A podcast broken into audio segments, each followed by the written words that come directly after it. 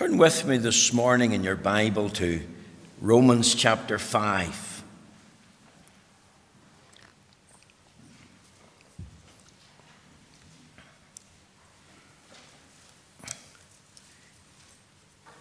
Now, as you're turning to the place, it will be my intention, the start of January, probably the second week of January, we'll commence a series of expository studies on the book of Daniel. And I would encourage you to remember that, please, in prayer.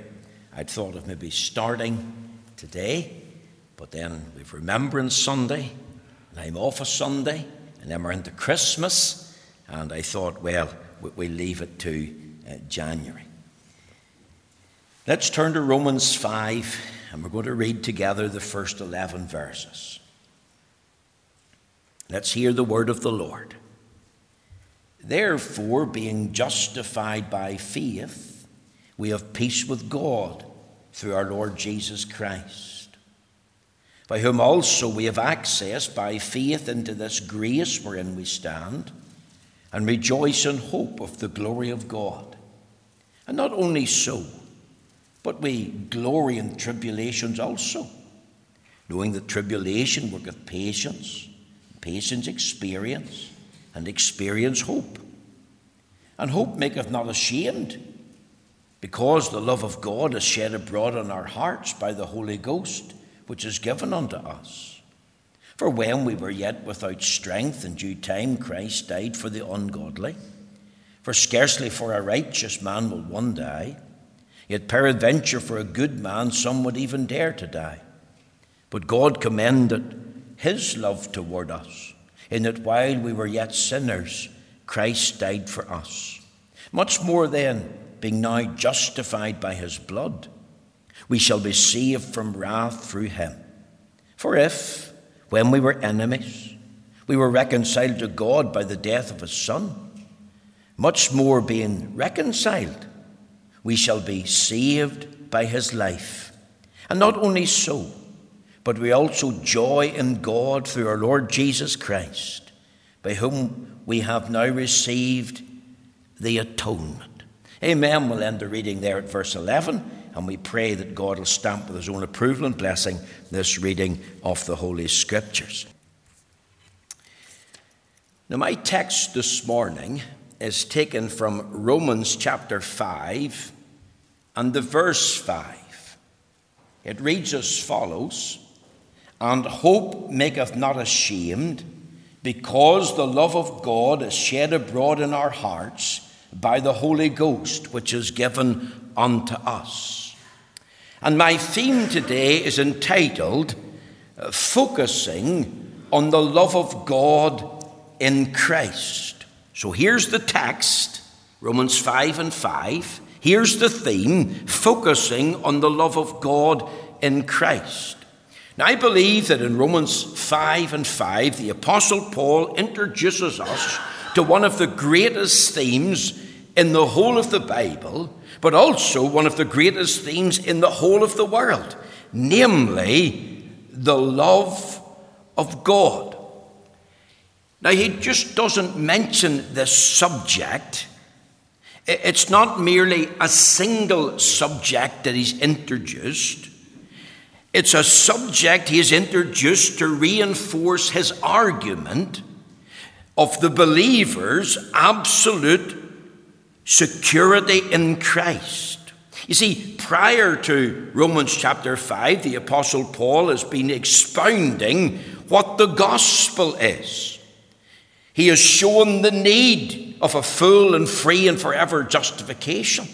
And then he's introduced us to the ground of that um, justification. Listen to these words in Romans 3 and 24 being justified freely by his grace through the redemption that is in Christ Jesus.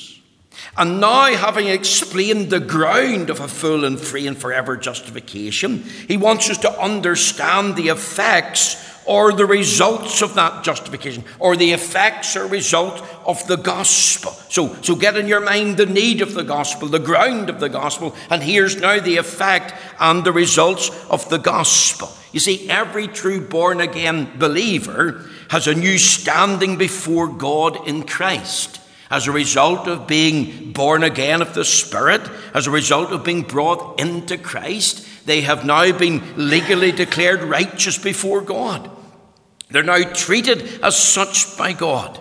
They now have a full and free and forever justification. And of course, the ground of this new standing before God is not our own works, but it's the exclusive merit and mediation of the Lord Jesus Himself. And on the basis of the believer having the righteousness of Jesus Christ imputed to them by faith alone, the result is that they now have peace with God. Isn't that what Romans 5 and 1 says? Therefore, being justified by faith, we have peace with God through our Lord Jesus Christ. What a blessedness it is to have peace with God. You think of a man who believes the gospel. He's come to understand his need of God's salvation, the need of a full, free, forever justification. He has seen his sin. He now turns to Jesus Christ, the Savior of sinners. He calls on him uh, to, to, to, to so that he might be wonderfully saved and converted. For whosoever shall call on the name of the Lord shall be saved. And that man not only now has been gifted the gift of peace with God, but he's also assured of an eternal security in Christ. And that's what Romans chapter 5, verses 1 to 11 is all about. Every believer has the power and the ability to prove the effectiveness of the gospel, even in the most difficult of circumstances. Look at verse 2 by whom we have access by faith into this grace wherein we stand and rejoice in hope of the glory of God. Listen to verse 3. But not only so, but we also glory in tribulations also. Now, how could Paul say that? Think of it. He's really saying, we're boasting in our tribulations, all the trials and troubles that come into our lives, all the darkness, all the distresses, all the disappointments, the despair, all the doubts. Now, because there's a wonderful power to prove that the gospel works even in the most difficult of circumstances, Paul knows that tribulation works patience, and patience experience, and patience and experience hope, and hope maketh not ashamed. Why? Because this hope will never let you down. This hope will never put you to shame. This hope will never disappoint you. You see, here's a very positive statement. I believe this is a truthful statement, an absolute statement, a very secure statement. Paul is continuing his line of argument that because of the believer's security in Christ, this hope that he has makes us not ashamed. Now, you see, this is not pie in the sky stuff. This is not something that's vague, something that's humbug. This is not something that's wishful thinking. This hope that maketh not ashamed is sure and certain. It's, it's 100% guaranteed. It's, it's going to happen. Many Christians, myself included, haven't really grasped the, the, the, the full reality of enjoying peace with God. We don't really glory in our tribulations. We're not really gripped with this surety of this certain hope. And, and many of us haven't entered into the experience uh, and, and we haven't occupied this ground. Why? Because of our hearts, because of coldness, because of lightheartedness, because of indifference, because of callousness in our approach to God. And therefore, many of us lack real, true security in Christ. You see, is there someone here who doubts God this morning? God's existence? Maybe you doubt whether the Bible's really true. And, and, and you have many other doubts beside. Maybe you're, you're even professing to be saved, but you'll doubt if you'll, you'll ever really end up in heaven. Could, could in that last day, you, you maybe think to yourself, could I end up in hell? Paul says that could never happen to one in Christ. Why? Because this hope in Christ makes you not ashamed. Why does it not make you ashamed? Well, here's the answer. Listen to this text. Because the love of God is shed abroad in our hearts by the Holy Ghost, which is given unto us. See, grasp what the Apostle Paul is saying here. God has given us the gift of the Holy Spirit. The Holy Spirit imbides every believer, indwells every believer. The Holy Spirit can also infill every believer. And the Holy Spirit, God's gift to us, has poured into our hearts the love of God. And, and this, of course, is a real experience. I believe it, it happens um, at conversion. So, so we can say it's a past experience but it's also, I believe, an ongoing experience. Remember, it was the love of God that led the Lord Jesus to die on the cross for us, to rise again for us. Isn't that what he says in verse 6? For when we were yet without strength, in due time Christ died for the ungodly. Verse 8 But God commended his love toward us, and while we were yet sinners, Christ died for us. And oh, that we could grasp something. This is what I've been praying about for myself that I could grasp something of the reality of the love of God in Christ. You see, when we think of the love of God in Christ, surely this is something wonderful. This is something that's truly amazing, something that's immeasurable, something that's immovable, something that's mind blowing and mind boggling. Every believer in Christ has a remarkable security. And if we could grasp that, if we could begin to understand that, ponder that, consider that, if we could grasp more of the love of God in Christ and think of His interest in us, think of His intention for us, think of His indulgences of us, what a difference that would make in our lives. I believe it would be revolutionary. I, preached at Ballycoan Harvest on the thought Jesus loves me. And if we're gripped by the fact that God loves us with a sovereign interest and a sovereign intention and a sovereign indulgence of us, what a difference that would make in our lives. Now, now, that's what we want to think about. We're going to focus on the love of God in Christ uh, from, from this text. Three things uh, the source of the love of God. Now, how do we know that our hope in Christ maketh us not ashamed? Well, here's the answer God has given us the Holy Spirit. The love of God is the Holy Spirit's argument for the eternal security of every believer in Christ. Turn over there to Romans chapter 8 and look with me at verse 9.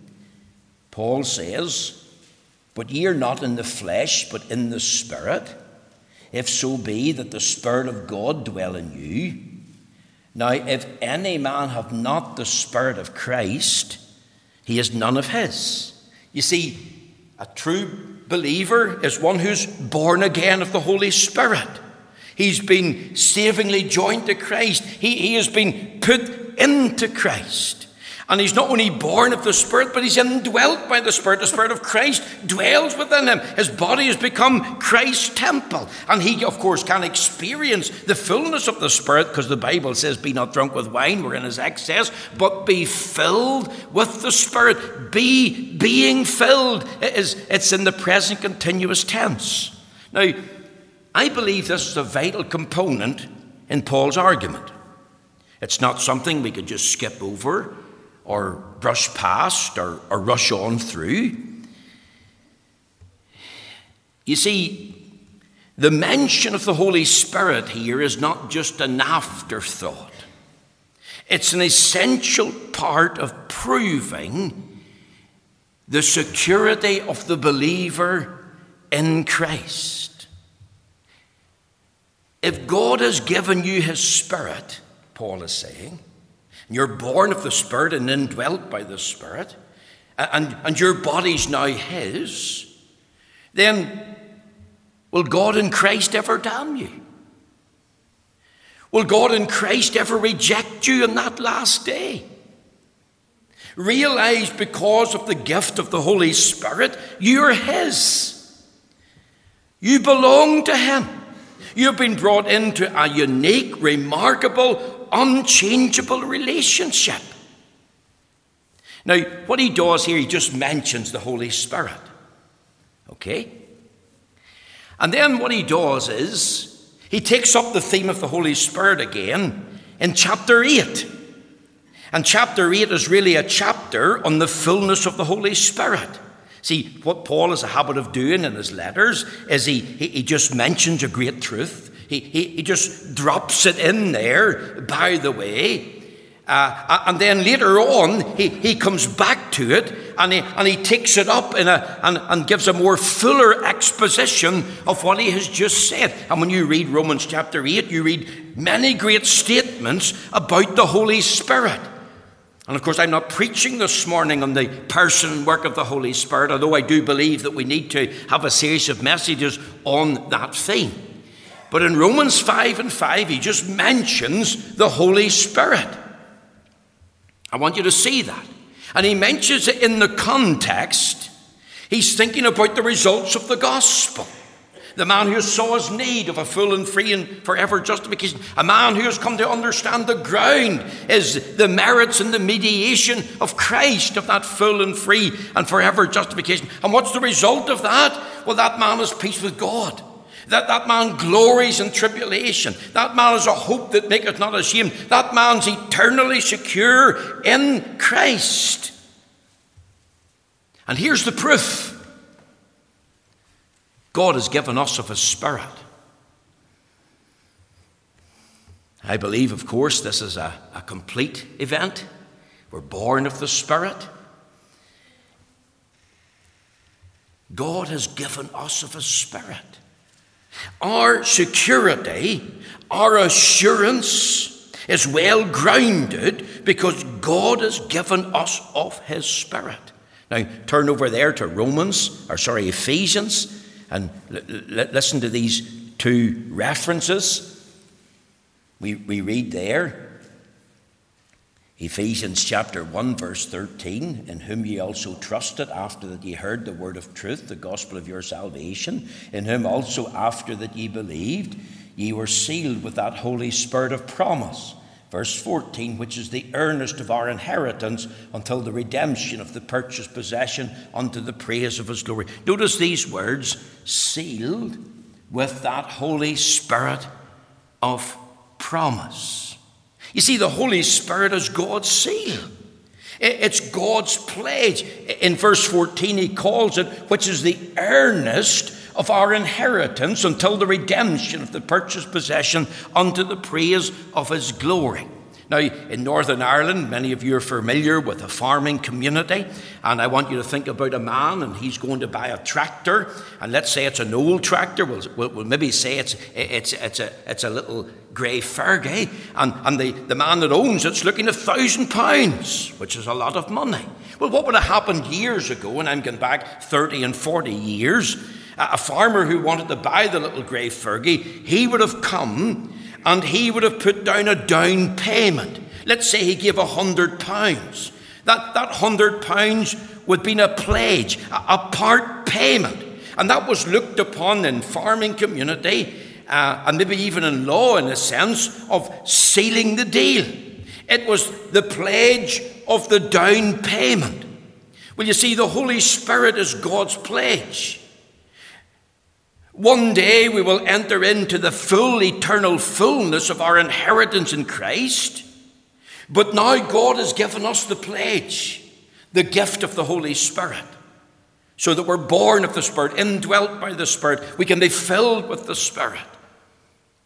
And the Holy Spirit is God's witness to us of something more wonderful that is yet to come.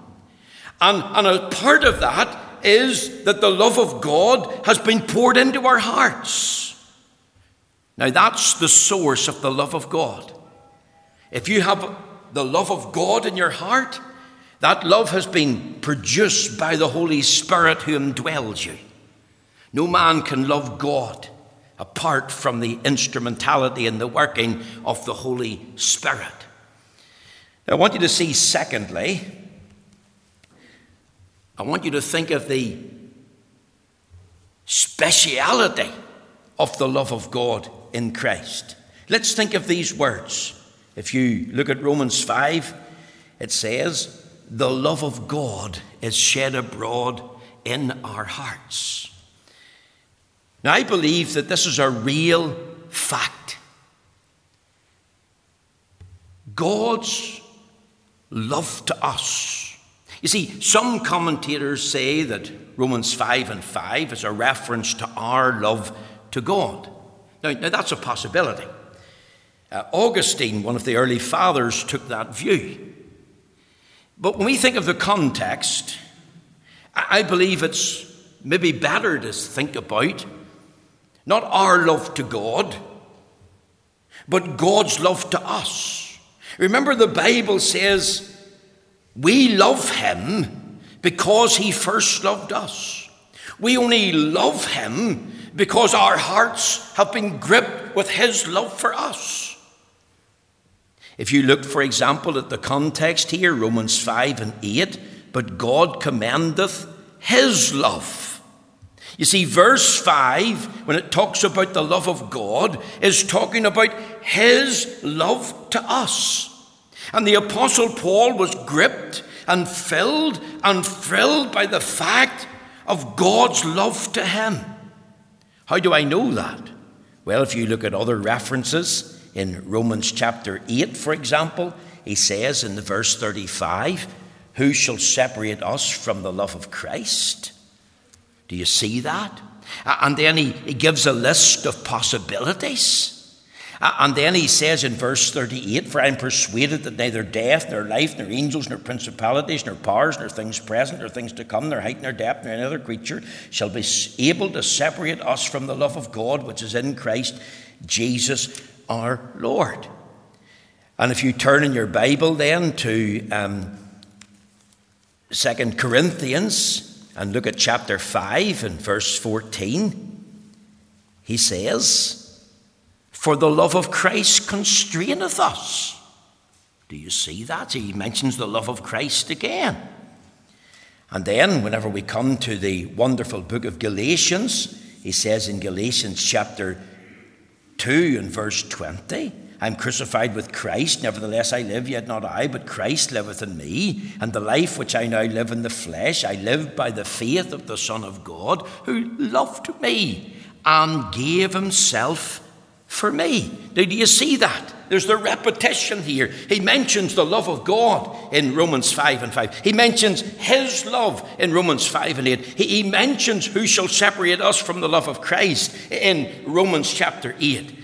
He, he, he mentions the love of Christ constraineth me. He was taken up, the Son of God who loved me and gave himself for me. I want to ask this morning what made the Apostle Paul tick? What controlled him as a Christian, as a man of God? What set his soul in fire? It was this he lived within the shadow of Calvary. His heart was gripped daily with the fact that God loves me in Christ. In fact, I believe it overwhelmed him. Paul is dealing here with justification. He was dealing with the, the assurance of our salvation. He's dealing with our security in Christ. He's not dealing with sanctification. That comes a little bit later. But you see, our problem is that our hearts are often cold. That in the Christian life we're carnal. That, that oftentimes we're full of doubt and despair. We don't walk as we ought. We don't talk as we ought. We don't serve God as we ought. We don't give as we ought. We don't love as we ought. Our, our, our, our hearts are, are cold and, and, and, and, and loveless. Why? Because we've got away from Christ. Because we've got away from his cross. Because we've got away from Calvary. What do we need? We need a fresh vision of Christ. We need to realize the fact that God loves me and God in Christ gave himself for me. And that's one of the great keys to living out the Christian life. What, what makes you tick? What gets you out of bed in the morning? What, what makes those go on outreach and the Consider Christ team and tramp the streets in uh, Republic of Ireland for God? What, what made our founding father, the late Dr. Paisley, and many others who stood with him take a stand for truth and righteousness in, in, in, in that generation, and the need for us to continue to take a stand in our day and generation? Why are men prepared to live and die for Christ? Remember, the Apostle Paul says, For me to live is Christ, and to die is gain. Why? Because he knows that God loves him in Christ. You see, he not only talked about it, but he thought about it. God loves me. And, and, and he triumphed in it. Do you know if we were to study the prayers of the Apostle Paul? Look at Ephesians chapter 3. You'll find one of Paul's great prayers in Ephesians chapter 3, verses 14 to the end. He says in verse 14, For this cause I bow my knees unto the Father of our Lord Jesus Christ. And one of his petitions is for the church at Ephesus, listen to these words, verse 19, and to know the love of Christ, which passeth knowledge that ye might be filled with all the fullness of God. Know the love of Christ, its breadth, its height, its, its length, its depth. You see, it was a burning reality in Paul's hearts. When Paul got up in the morning to get out of bed, it was the first thought that came into his head. When he got into bed at night and put his head in the pillow, it was the last thought he went to sleep with. You see, this was a, a real wonderful, immeasurable, incomparable truth for Paul. And I want you to grasp that this morning. This is a real fact. Here's the speciality of God's love it's factual. God loves me. Don't, don't tell yourself nobody loves you. There's a divine attachment to this. He's given us His Spirit. There's a divine affection for us. He sees us as the apple of his eye. We're, we're looked upon as jewels. We're, we're precious to him. I, I've asked the question what is love? And someone has described it in this way as a full identification with the interests of another and a 100% commitment of those interests. You see, that's the kind of love that God has for us. I want you to see also there's not only a real fact here, but there's a real focus here. If you look at our text, it says, Because the love of God is shed abroad in our hearts by the Holy Ghost. Now, what does that mean, the word shed abroad? I want you to think of the word poured, because that's the meaning of the word shed abroad. I haven't time to go through a d- number of different references to show you that it's the same word, but you think of God pouring out His Spirit in the day of Pentecost. Well, well, that's the idea. And you see, we maybe are thinking this morning of a receptacle, some sort of container, and we, we fill that container in part, and, and that's the idea. Uh, God has, has poured the, the love of God into our hearts by the Holy Spirit, but, but that's not the idea. You see, the word shed abroad speaks of fullness, speaks of an abundance. There, there's a lavishness behind this idea. Remember the little children's chorus, My cup's full and running over. You, you think of your heart and life as a cup, and it's running over because it's brimming full with the love of God. That's the thought. You see, if God daily loads us with benefits regarding our physical and material well being, isn't that what Psalm 68 19 says? Then I want you to remember what he also says in Romans chapter 8. He says in verse um, 32 He that spared not his own son, but delivered him up for us all, how shall he not with him also freely give us all things. Do you see that? All things are yours in Christ. God has given us all things that pertain to life and godliness, 2 Peter chapter 1 and in the verse 3. And remember again what we read in the book of Ephesians, in Ephesians 1 and verse 3 Blessed be the God and Father of our Lord Jesus Christ, who has blessed us with all spiritual blessings in heavenly places in Christ. God has given us all things that Christ purchased for us in the covenant of redemption our peace, pardon, perseverance of spirit, provision of need, the prospect of heaven and home. You see, it's all here. That's the focus. The love of God poured into our hearts, lavished in an abundance there's a real firmness here. Think of these words the love of God. Remember, the love of God is unchangeable.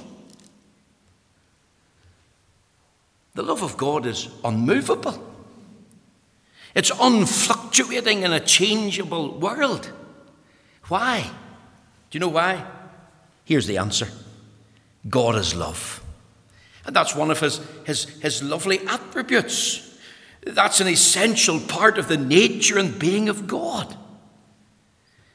God is covenanted out of his good pleasure, connected to the sovereign purpose of his own will, to reveal to us one of his great eternal perfections. And you can trust that love that's unchangeable, that's unmovable, that's unfluctuating in a changeable world. And that love, when it grips your heart, it'll be for your security. Why? Because God says, My counsel shall stand.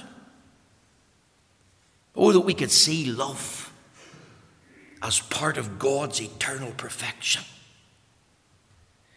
And God, who is love, has lavished his love upon us.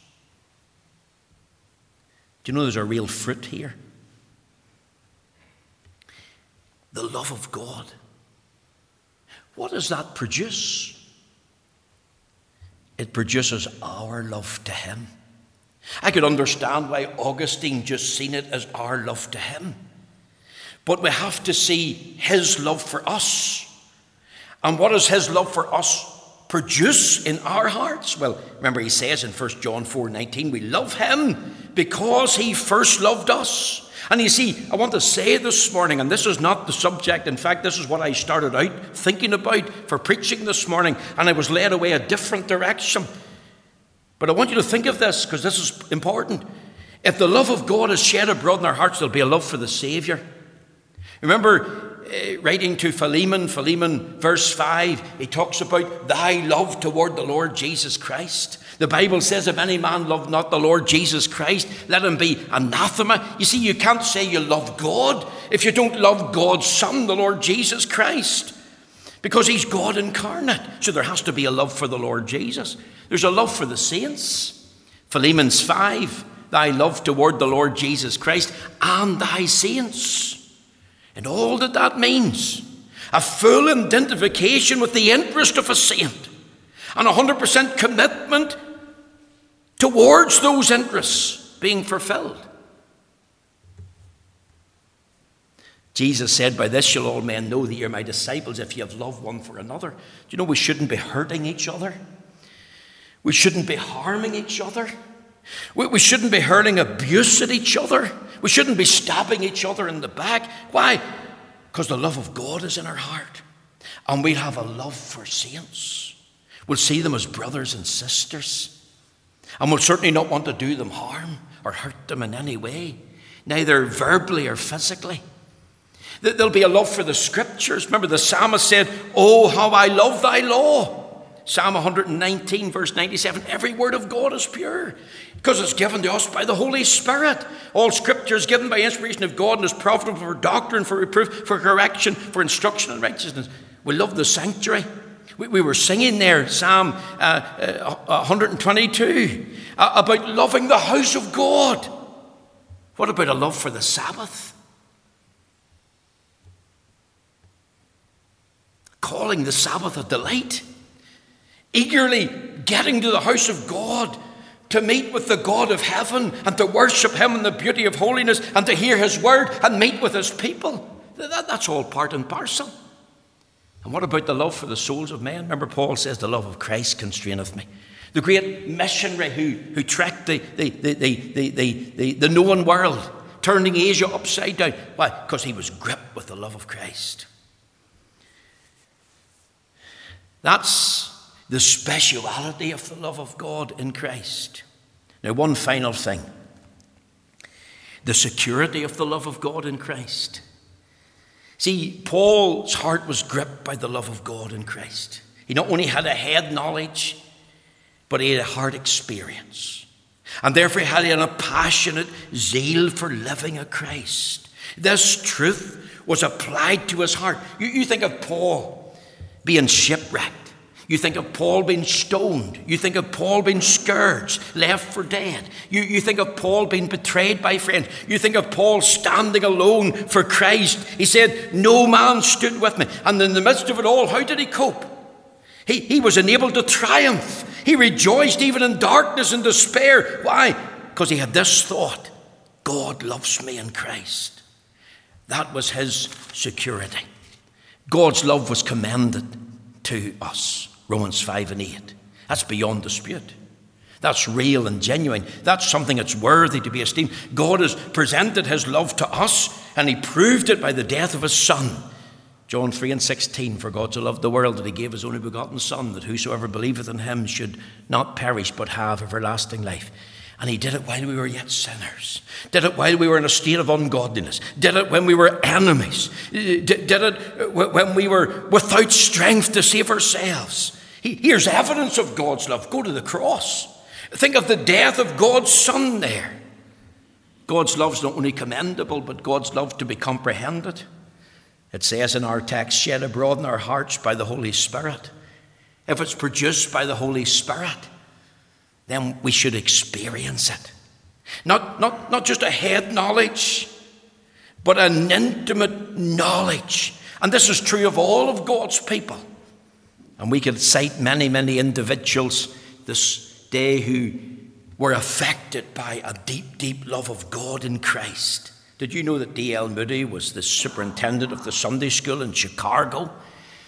Somebody come up to him after his ministry there, number of months, or maybe it could have been a few years, and said, Mr. Moody, we're praying for you. And he said, That's good.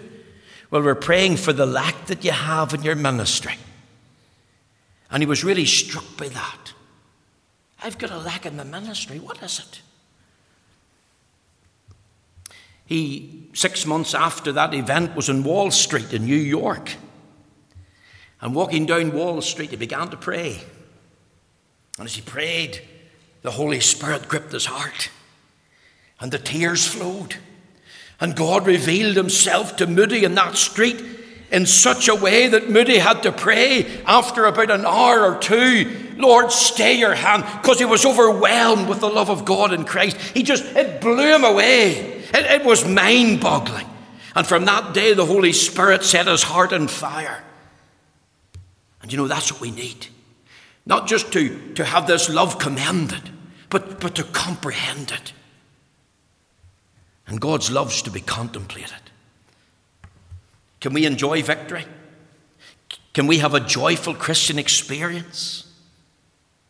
The answer is yes. Let's fill our hearts and minds with the fact that God loves us in Christ everlastingly, um, freely, sacrificially, uh, personally, and, and, and continually. You can know joy and victory. You can have hope and confidence, even in tribulation. Maybe there's someone here experiencing sickness. Maybe a deadly disease has come in someone's body in the family circle. Maybe you're here because of circumstances and situation, and you're at the point of despair and ready to give up. And you're saying, Is there anything could sweeten and help me in my trial? Is there anything to help me in the storms of life? We, we can't change the storms of life, we, we, we can't stop the trial. But you can lay hold of this truth. You can contemplate this in your mind. God loves me in Christ. We love Him because He first loved us. Is that your experience? Are you enjoying that spirit of contemplation and reflection? That's our security. And I trust this morning, for those of you in Christ, that you will begin to focus afresh, like never before, on the love of God in Christ. Think of its source. Think of the speciality of it. How, how real it is. How focused it ought to be. How, how full it is. How firm it is. And then think about this security. God has commanded. God wants us to comprehend that and to contemplate it so we can enjoy this victory in Jesus. If you're out of Christ, you know you're a sinner. You need to be saved. You must be born again, the Bible says. We would point you to Christ. It's not the church that saves, it's Christ and Christ alone. Come to Christ. Put your faith and trust in Him and experience this for yourself. May the Lord take these few thoughts and bless them to us this morning.